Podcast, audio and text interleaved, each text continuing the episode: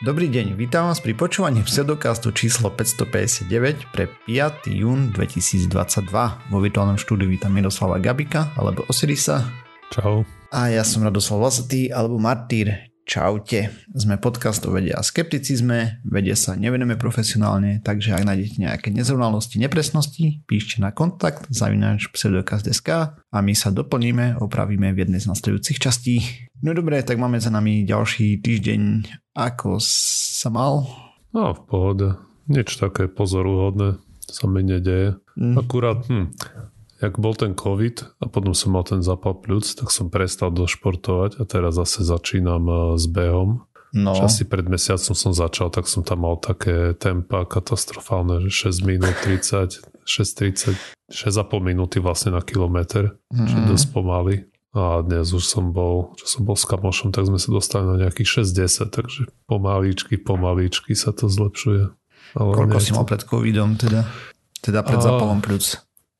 No asi na vrchole síl, keď som, alebo keď som bol v najlepšej forme, tak viem, že keď som behával sám, tak som sa dostával ku 5 minútam na kilometr a aj keď som nevydržal veľa, ale... Ako 4,59 alebo 5,59.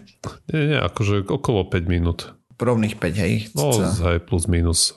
A tak mm-hmm. 5, 5 km aj som vedel odbehnúť tým tempom. A hej. keď som behal viac, tak niekde okolo 5, 15, 5, 30 som robil. Že je to ešte ďaleko, ale mm. no, pomaličky sa to zlepšuje. Tá hej, to zapal je nepríjemná vec, to je jedno z čoho je. Stále je to nepríjemné. Aj, ale potom aj som prestal s tým boxom z iných logist- nesúvisiacich príčin, z logistických. A mm-hmm. že mhm. som a teraz, teraz zime som chodil v podstate len na plaváreň a to neviem, to plávanie, to ma nebaví veľmi. Hej, takže Prvé ma to nebaví a po druhé sa mi zdá... sa hovorí, hej. Áno, áno. Hej. A po druhé sa mi zdá, že tako neviem, sa tam nenamáham sa pri tom plávaní tak ako pri behu, že me, nižšia tepovka, všetko, že sa pri tom tak nezapotím. Tak plávaš pomaly. Plávam pomaly, no hej, no veď ja hovorím, že s tým mám problém, že, sa, že začnem rýchlo, rýchlo a potom proste nevládzem, tak spomalím a už nejak som pomalý, no. Mm. Ste pri behu, keď začneš nejaké tempo, tak v tom tempe ideš. A keď nevládzeš, tak neviem, tak tempo nejak už tam máš aj nastavené že je v tom ľahko zotrvať aspoň mne, ale to tak nejde. Mm, dosť veľa ľudí by možno nesúhlasilo, čo je dve. Ja, akože keď úplne nevládzeš, tak jasné, hej, že začneš chodiť, alebo spomalíš, alebo čo. Klepne ale, na kraj cesty.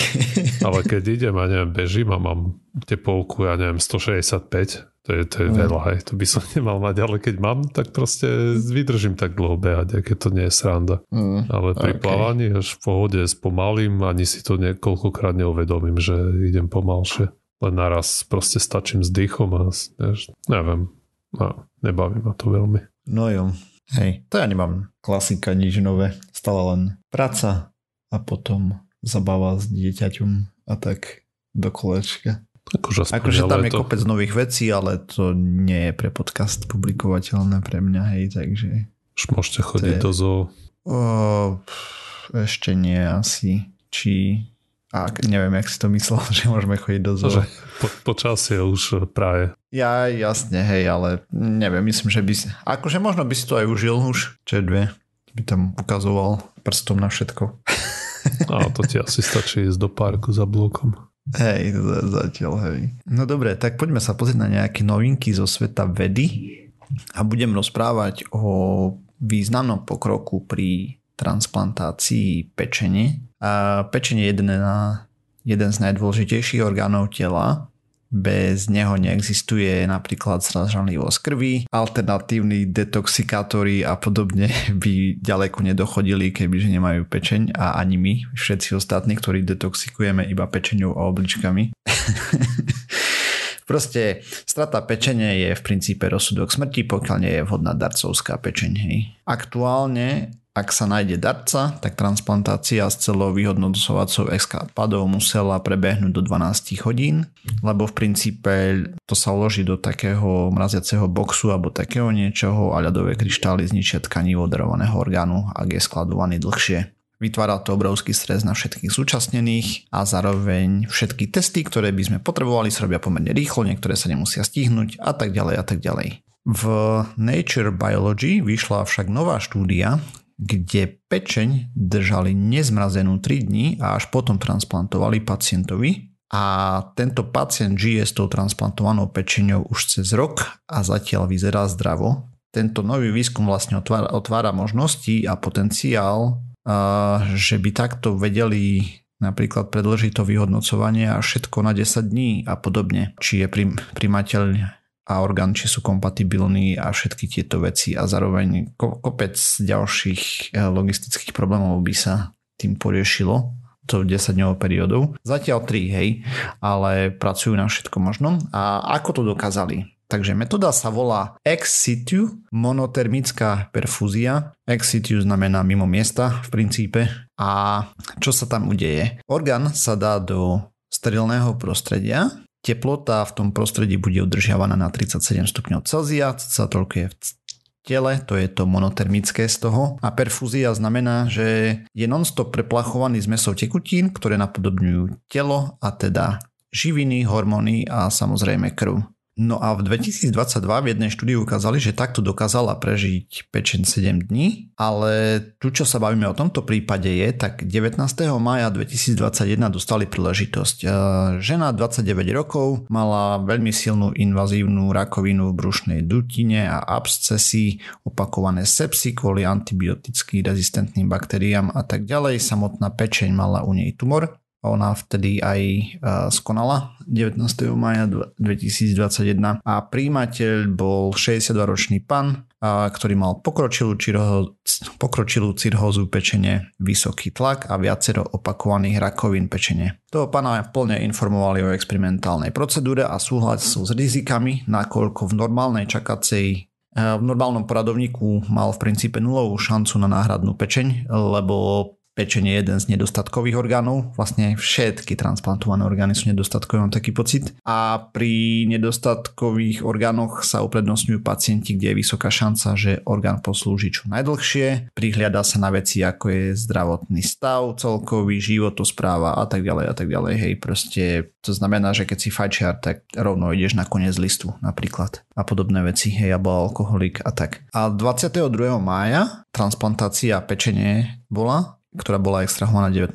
maja. Bola to veľmi náročná procedúra, v princípe tam trebalo tými inžinierov, biológov, lekárov, aby spolupracovali, ale všetko zbehlo ako má a bol to obrovský mega úspech. Absolútne žiadne známky poškodenia nejavila pečeň. Zvyčajne je vidno na orgáne, keď sa potom čo v ňom nebola krv, doň vráti, hej, pri tej štandardnej pri tom štandardnom postupe, ako sa to robí doteraz a ešte stále sa to prevažne robí, kde sa to vloží do toho chladiaceho boxu a tak ďalej. Tuto to porovnávali tí lekári, hej, čo to akože transplantovali, že ako keby to vyberali priamo zo živého darcu a rovno transplantovali, že tam nebol ten nejaký šok pre orgán alebo niečo také. Hmm. Jediná intervencia bola to, že 6 týždňov mu podávali imunosupresanty, aby imunitný systém nezačal útočiť na nový orgán. Pečen sa prijala, nemala žiadne známky poškodenia, žiadne známky odmietnutia alebo žiadne známky zranenia žlčových ciest, čo je údajne bežné pri transplantácii pečene. Neviem, po roku funguje stále perfektne a výsledky sú zatiaľ veľmi slubné. Uvidíme ešte ako dlho pacientovi poslúži, ale vyzerá to veľmi nádejne. Samozrejme on bude ešte ďalej pozorovaný a tak ďalej. Toto bola experimentálna procedúra. Avšak čo to otvára sú nové možnosti, ako dlho budeme vedieť skladovať orgány. A zatiaľ to skúšajú s pečenovou, ale tým pádom aj všetky ostatné, hej, s tým, s tým uh, počkaj, ex situ, mono, whatever. Takže celkom úspech a zároveň pozitívna správa, hej. My sme tu prednedávno rozprávali o tom pacientovi, čo dostal to srdce, ale on si až tak dlho nepožil, hej, ale tam toto bolo z človeka do človeka, tam to bolo z prasiatka do človeka, takže... Je to iné. Je to úplne iné a zároveň tu je stále darcový nedostatok, hej, proste nemôžem vybrať zdravému človeku pečne a dať ju inému, proste musíš čakať na niekoho, kto zomrie a má a funkčnú a použiteľnú pečeň. Ideálne je, keď zomiera potom v medicínskom prostredí, lebo v momente, keď zomrie niekde mimo, tak tam nastávajú tie degradačné procesy, hej, telo si uvedomí, že ah, už nežijeme a tam začínajú sa rozbiehať chemické reakcie, ktoré to všetko nabúrajú, takže tam sa stráca, zároveň sa poškodzujú orgány a tak ďalej a tak ďalej, hej, navyše. Prečo si vybrali pečeň ako prototyp tej metódy? To príde dosť ako... Lebo, lebo to je, je jedno, to... že aké je komplikovaný orgán, lebo ne, prečo nie treba z obličku? To tam nepísali, že prečo, môžeme špekulovať. Ale... A podľa mňa preto, lebo je ich najväčší nedostatok ako pečení z toho, čo som čítal. Ešte možno nejaké ďalšie orgány sú, ale pečenie je jedna z topiek, no, hej, proste. Treba tam fakt veľa testov robiť a je to mega náročné za tých pár uh-huh. hodín, hej, to stihnúť. Takže čím viacej času majú, tým lepšie to vedia pozrieť a tak ďalej. A zvyšuje šanca potom aj doba na transport napríklad, hej, a všetky tieto veci. Ja by som si predstavoval, že to všetko platí pre hoci ktorý iný orgán. Ne, ne, netuším, viem o tom, akože, akože to, čo som čítal v tejto štúdii. Ja, takže... ja rozumiem, ale sa podivujem, prečo si vybrali taký komplexný orgán, alebo možno práve nie je komplexný, že je to proste jedno rovnaké tkanivo všade a to. Hej, tak oni písali, že už pri pečení je vysoká úspešnosť transplantácií, hej. Uh-huh. Takže možno kvôli tomu, že práve, že to je vysoká úspešnosť, tak asi. Mm, okay. Ale je to dobrá správa do budúcna. Hej. A akože úplne ideálna správa by bola, keby že vieme pestovať orgány, že by netrebalo darcov. Ale to je žiaľ ešte na hranici sci-fi stále. Akože pokroky sú tam brutálne, ale tam je toľko vecí potrebných zmeniť, že dovidenia. Ne, pro ľudia potom možno nejaké prasiatka budú nám pestovať a také, že sa vypestujú v labe na tak to je asi, to sa ne, už asi nedožijeme. Tak ty by si potreboval, aby z teba zobrali vzorku, hej, a na základe toho vyrástol nový orgán, že by tam boli vlastne tvoje tie molekuly, čo sú na bunkách, kde sa imunitný systém pozerá dovnútra, vieš, a tak ďalej, podľa čoho sa spoznávajú, AMC, whatever. Je tam kopec problémov tak z toho málo, čo ja o tom viem, hej, by bol problém, že keď to chceš robiť nejakom zvieratku, tak buď by celé muselo byť ako ty, to znamená, že mať rovnaký plus minus imunitný systém, že by nenapadal ten orgán, ktorý tam pestuješ, keď chceš ho pre teba vytvárať, hej, ideálne. Čo môže priniesť kopec ďalších problémov. Ako vieme, zonoza je nebezpečná vec. No ja som myslel tak, že, že to vypestuješ niekde, že si vytlačíš 3D tlačov nejaké lešenie v úvodzovkách a tam dáš tie jo, svoje kmeňové bunky. No veď no, o, to, o tom hovoríme, že toho už sa asi nedožijeme, že skôr bude z tých prasiat nejaký orgán a určite budeš užívať lieky a všetko. Ale... Mm, tak práve, že oni pracujú na tom, aby si nemusel, hej, s tým CRISPRom, no, jak tam odstraňujú všetky tie ale... blokery a tak ďalej, ale to uvidíme, no. Uvidíme. Dobre, ja mám zhodou náhod tému z dosť rovnakého súdka. Mm-hmm. Sme to nekoordinovali, ale podarilo sa. Akože čo už. a nechcem síce hovoriť o tých orgánoch, ale o niečom, o teda hypoxii, teda keď ja proste nemáš dostatočne okysličenú krv. Mm-hmm. O tomto probléme, to sme ani hádam nevedeli, že to môže nastať mimo, keď sa topíš, ale uplynulých pár rokov sme, sme mali príležitosť poznať a sa oboznámiť s tou problematikou oveľa detaľnejšie, ako by sme kedykoľvek predtým chceli. Hej no. Aha. Ach keď človeku dochádza teda kyslík v krvi, môže to byť zo úplne mnohých príčin. Samozrejme ten COVID, ten, ten si dobre pamätáme, že je jedna z tých vecí, ale potom môžu to byť rôzne iné ochorenia, aj pľúcne alebo, alebo iné, ktoré spôsobujú aj to, že sa ti nedostatočne okysličuje krv alebo nedo, nedostatočne dýchaš a tak sa to nestíha okysličiť alebo treba, keď máš tú apnea sa to volá aj po našom. Keď v noci chrápa, že sa ti, chrápe, že sa ti vlastne tie dýchacie cesty, že sa ti zapchávajú, tak aj vtedy to môže nastať tá hypoxia, teda znižená saturácia krvi kyslíkom. Ako sa s tým bojuje? No štandardne by si mal bežný človek aj udržiava zdravú hmotnosť a pravidelne cvičiť. Keď máš chrápanie, tak, alebo keď trpíš chrápaním, tak, alebo keď tvoji blízky trpia tvojim chrápaním, tak to rieši s lekárom. Ne? Mm-hmm. Po slovensky je to apnoe, nie apnea. Syndrom spánkového apnoe. OK. No ale čo keď už tieto metódy ti nepomáhajú? Treba máš COVID, ideš do nemocnice, tak vieme, že keď sa ti znižuje tá saturácia, tak ako prvá vec dostaneš tú hadičku do nosa s kyslíkom. Mm-hmm. Potom o, ďalšia vec, o, o ktorej sa hrozne veľa rozprávalo, sú teda, že ideš na ten ventilátor. Ten zice samozrejme pomáha veľa, ale znesie zo sebou kopu svojich problémov a to najmä teda to, že funguje úplne naopak, ako by mali naše pľúca fungovať, lebo štandardne nadýchuješ sa tým, že sa tam vytvorí v pľúcach potlak a nasaje vzduch dnu. Mm-hmm a ventilátor aj práve ti vháňa ten vzduch do pľúc pod vonkajším tlakom, čo zvlášť a proste nemôžeš to, nemôže to obslovať hociaký joško, lebo ten tlak musíš veľmi presne odhadnúť, lebo tie plúca nie sú na to stavané, že tam to ide niečo pod tlakom a je relatívne no počkaj, tu, tu ľudia bežne prídu do tohto uh, pocitu, že ten ventilátor, že napojíš ventilátor na niečo a fúkáš, ale realita je taká, že tam je milión senzorov, ktorí meria odpor a tak ďalej, aby ti proste dodával toľko proste on menia proti, meria protitlak a podobne. Proste je to veľmi, veľmi komplikovaný prístroj. je to veľmi delikátna záležitosť, lebo ty musíš fúknuť dosilno na to, aby si tie pľúca otvoril a zároveň mm-hmm. ich nesmieš ostrať. Presne. Hej, že to nie je žiadna sranda. A aj napriek tomu, aj keď to je geniálne nastavené všetko, aj pri tom dlhšom používaní, čo vieme, že štandardne, keď človek na ten ventilátor s covidom ide, tak tam strávi pár týždňov, tak tie pľúca aj tak utrpia Hej.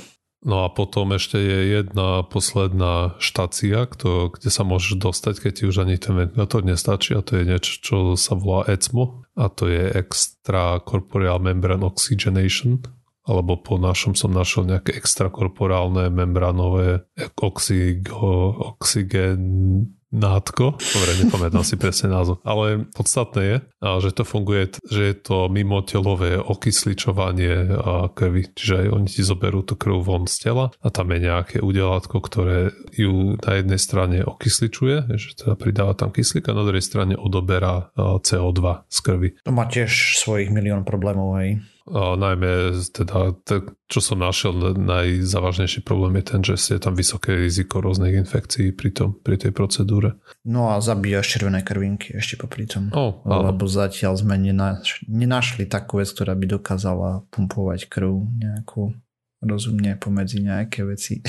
Ako možno sa to dá nejak zmierniť transfúziou, ale v každom prípade proste nie je to procedúra, ktorú by človek aj, ktorú by mal niekto podstupovať, keď netreba. Uh-huh.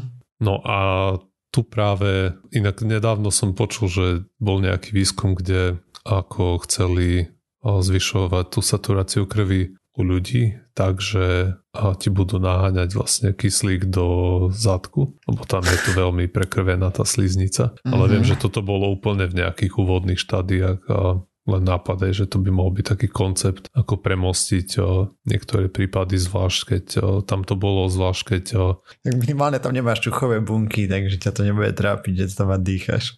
A toto zvlášť bolo pre ľudí, ktorí majú, pre, pre ktorých tie ostatné metódy nie sú použiteľné. Mm-hmm. Napríklad majú poškodené dýchacie cesty, že vôbec by tam ventilátor nešiel alebo tak. Ale samozrejme to je hudba budúcnosti a podobne hudba budúcnosti zatiaľ je aj tá štúdia, o ktorej som hovorí teraz. Ale tu sa veci pozerali na to, ako dostať ten kyslík do krvi intravenózne. Takže samozrejme to nie je len tak, že si zapojíš do žily injekciu s kyslíkom a šláneš si, lebo vieme, že to je nie je dobre, ako určite aj vieme, že keď sa potápač rýchlo vynorí, aj ti tam môžu vzniknúť rôzne bublinky a zapcha, zapchajú sa ti tie krvné a proste cievy a nie je to veľmi dobre. No ale tu práve sa konečne dostávame ku tomu, o čom je táto štúdia. A výskumníci zistili, že vykomali takú metódu, že sa zoberie kyslík, z neho sa urobí emúzia s nejak lipidom, teda s nejakými tukmi a postupne sa toto emúzia tlačí cez sústavne sa zmenšujúcu sústavu nejakých dajme tomu trubiek alebo lievikov. Až na konci ti z toho vyjde úplne miniatúrna bublinka kyslíku, ktorá je menšia ako červená krvinka je obalená tenúčkou lipidovou membránou, ktorá v podstate sa tvári tak, ako, ako keby to bola nejaká bunka hej, v ľudskom tele. Tie sú tiež aj majú tie lipidové membrány. Mm-hmm. Teda oni môžu do krvi teda vstreknúť takúto emúziu, aj týchto úplne, oni to nazvali nanobubliniek, a to, že sú, a to, že ten kyslík obalený tými, tými lipidmi teda poprvé má funkciu takú, že sa tie bublinky nespájajú do väčších čiže ti tam nevznikne aj to nebezpečenstvo toho, že sa ti zapchá cieva. Mm-hmm. A po druhé, postupne ako sa tie lipidy rozpadajú v krvi, tak sa to stihne rozptýliť po tele, že sa v úvodzovkách neprasknú tie nanobublinky všetky naraz, ale proste rôzne. A ten kyslík sa potom dá alebo sa podarí tým červeným krvinkám vstrebať vďaka tomu. OK. No a aké výsledky zatiaľ dosiahli, tak eh, samozrejme u ľudí to ešte nikto neskúšal, ale skúšali to v, v dajme tomu v skúmavke, kde bola len proste ľudská krv, ale nejaká darovaná a tam sa im podarilo touto metodou dvihnúť saturáciu z 15% na 95% iba za niekoľko minút. Hej, ale, no proste, ale je to skúmavka, čiže ale to je jedno, aj tak je to mega dobre. Je to veľa, ale potom ešte to skúšali v živých potkanoch alebo myšiach a tam eh, sa im podarilo dvihnúť saturáciu z 20% na 50%. Aj to je dobrý skok. Hej, je to veľa. A potom ešte ďalšie, čo je dôležité, alebo čo zdôrazňujú tí výskumníci, je to, že eh, môžu kontrolovať samozrejme objem toho kyslíku, no proste, že koľko ho tam eh, do toho človeka alebo do toho organizmu vedia vpraviť. Mm čiže im to dovolí relatívne flexibilne reagovať na práve tú aktuálnu situáciu, v ktorej sa nachádza ten pacient. Ale samozrejme tu zdôrazňuje výskumníci, že toto je ešte len ako koncept a prvý krok a do, do akéhokoľvek využitia je ešte hrozne ďaleko. To je veľa, veľa rokov hej, skúmania. A oni už aj hovoria, že ako to nebude metóda, ktorou by sa úplne nahradzali tie predchádzajúce metódy hej, dokyslo, dokysličovania tých pacientov, ale skôr to bude aj nejaká komplementárna metóda alebo napríklad nejaká premostovacia, lebo to je ECMO prístroje, nemáš úplne všade a toto by sa možno by tým pacientom dokázal získať nejaký čas, ktorý je potrebný na to, aby ich pripojili na ten prístroj, alebo treba mm. previezli do nemocnice, kde ten prístroj v skutočnosti aj majú, hej? lebo ten je, nie je všade ani zďaleka. Takže ďalší pekný pokrok snáď na obzore. Hej, vyzerá to nadejne, uvidíme. Znie to dobré. Zo štúdie mm. aj z tých článkov, ktoré som o tom čítal. Nie, úplne banálna vec. Prečo na to neprišli skôr? Ako znie to, ja neviem, aj samozrejme, ako zložitý je ten, eh, ten prístroj samotný. Tak vytváranie nanobubliniek asi bude problematické, by som povedal, že preto to nebolo oveľa skôr. Tak eh, ja neviem, tak opísali to? Proste, že to len tlačacie sústavu furt sa zmenšujúcich lievíkov, ne? tak to niekde vyrobíš a môžeš to poslať, ja neviem, do Afriky. Hej, ale vieš, s nanotechnológiami, no, akože sa roztrhlo rece na... dávnejšie, No je, lebo na konci musíš mať nanotrubicu, ktorá produkuje nanobublinky. No áno, ale to bude, ja neviem, ja si to predstavujem ako proste nejakú, nejaký nastavec, nejakú proste súčiastku, vieš, ktorú dáš na koniec hadice a bude ich tam hrozne veľa vedľa seba. Taký, no vieš. No hej, akože ja nevravím, že to ale asi to bude až konci, jednoduché. Na konci ti vidia len tekutina, čo bude pod, vyzerať ako normálne ako krv trebárzej. Len to tak budú tam tie... musia ešte tie lipidy k tomu pridávať, hej, a tak. Takže... No, tak tam lipid to je len tuk. Naleješ tam olej a hotovo. Nemyslím, že je to až tak jednoduché. to máš, hej, bandásku s olejom. Podľa možností už aspoň raz vypraženým, hej. Tú tlakovú bombu s kyslíkom. Všetko Aha. to proste spojíš a na konci ti vyjde zázrak. Hej. Easy, uh, easy. Easy. oh, super, super. No jo. Mali sa teba prispýtať, by si im to hneď vysvetlil. že na to. Už, už to mohlo byť v praxi dávno. Hej, hej. sa chcem vrátiť k tomu môjmu čítaniu Culture na chvíľku ešte, lebo mm-hmm. Teraz čítam knížku, ktorá sa volá Matter z tej série a táto je znova super. Takže a ako aj tie zvyšné boli pomerne dobré, ale tam to bolo také roz, rozďabané a takže sa dlho nič nedialo. Z môjho pohľadu tu sa deje v kuse dačo, takže je to zaujímavejšie na čítanie. Hmm. Takže, okay. A už sa blížim ku koncu celej série, lebo myslím, že som na 8 z 10 alebo tak. A ani neviem. Alebo z 12. Ani, ani neviem, koľko je tých knížiek do Vždy je to do, dobrý maratón čítací.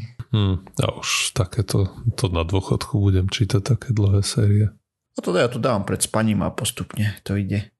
No ja neviem, ja už on si povedal, že nie. Aj tak to proste začnem toto čítať a rok nebudem čítať nič iné, len e, proste ten mm-hmm. istý Ja som univerz. presne tak na tom. A som si rád, že to ne, že radšej budem striedať jedno, max dvoj, trojdielne veci. Aby som mohol proste meniť tie univerza alebo príbehy iné. Tak to potom to idem skúsiť, potom niečo iné. Aj keď tam máme ešte zo pár kníh, ktoré nemám vôbec, ani som ich nezačal. Bola nejaká akcia mega a som kúpil, a neviem, 70 centov stala knižka, či koľko, normálne hardcover. Mm-hmm. Ako pevná väzba, vieš, v Slovenčine, nejaké sci-fi. Tak som zvedavý, že čo to bude. A myslím, že to je to, čo napísal Ready Player One. Oh, ok. Ale nie som si úplne istý. Ale tak, no nekúp to, vieš. Tak, ja by som fyzickú knižku už nekúpil. Keď je to zadarmo. A tak ja mám zo pár, aj teraz mám jednu objednanú ešte navyše, takže neviem, kde to budem dávať o chvíľku. Teda už teraz neviem, kde to mám dávať, ale tak čo už. No dobre, dosť bolo bla bla, poďme to uzavrieť. Takže sme sa dopracovali na záver tejto časti pseudokastu. Nájsť nás môžete na www.pseudokast.sk, kde budú aj linky na zdroje, ktoré sme používali pri príprave tém. Písať nám môžete na kontakt zajunáč pseudokast.sk. Okrem toho sme na sociálnych sieťach Facebooku, Twitteri, na iTunes, na YouTube, na Spotify a všetkých možných a nemožných iných agregátoch. Takže ak nás chcete podporiť, lajkujte, zdieľajte, dávajte pačiky, srdiečka a tak. A príďte nás pozdraviť na Discord. Čaute. Dovi.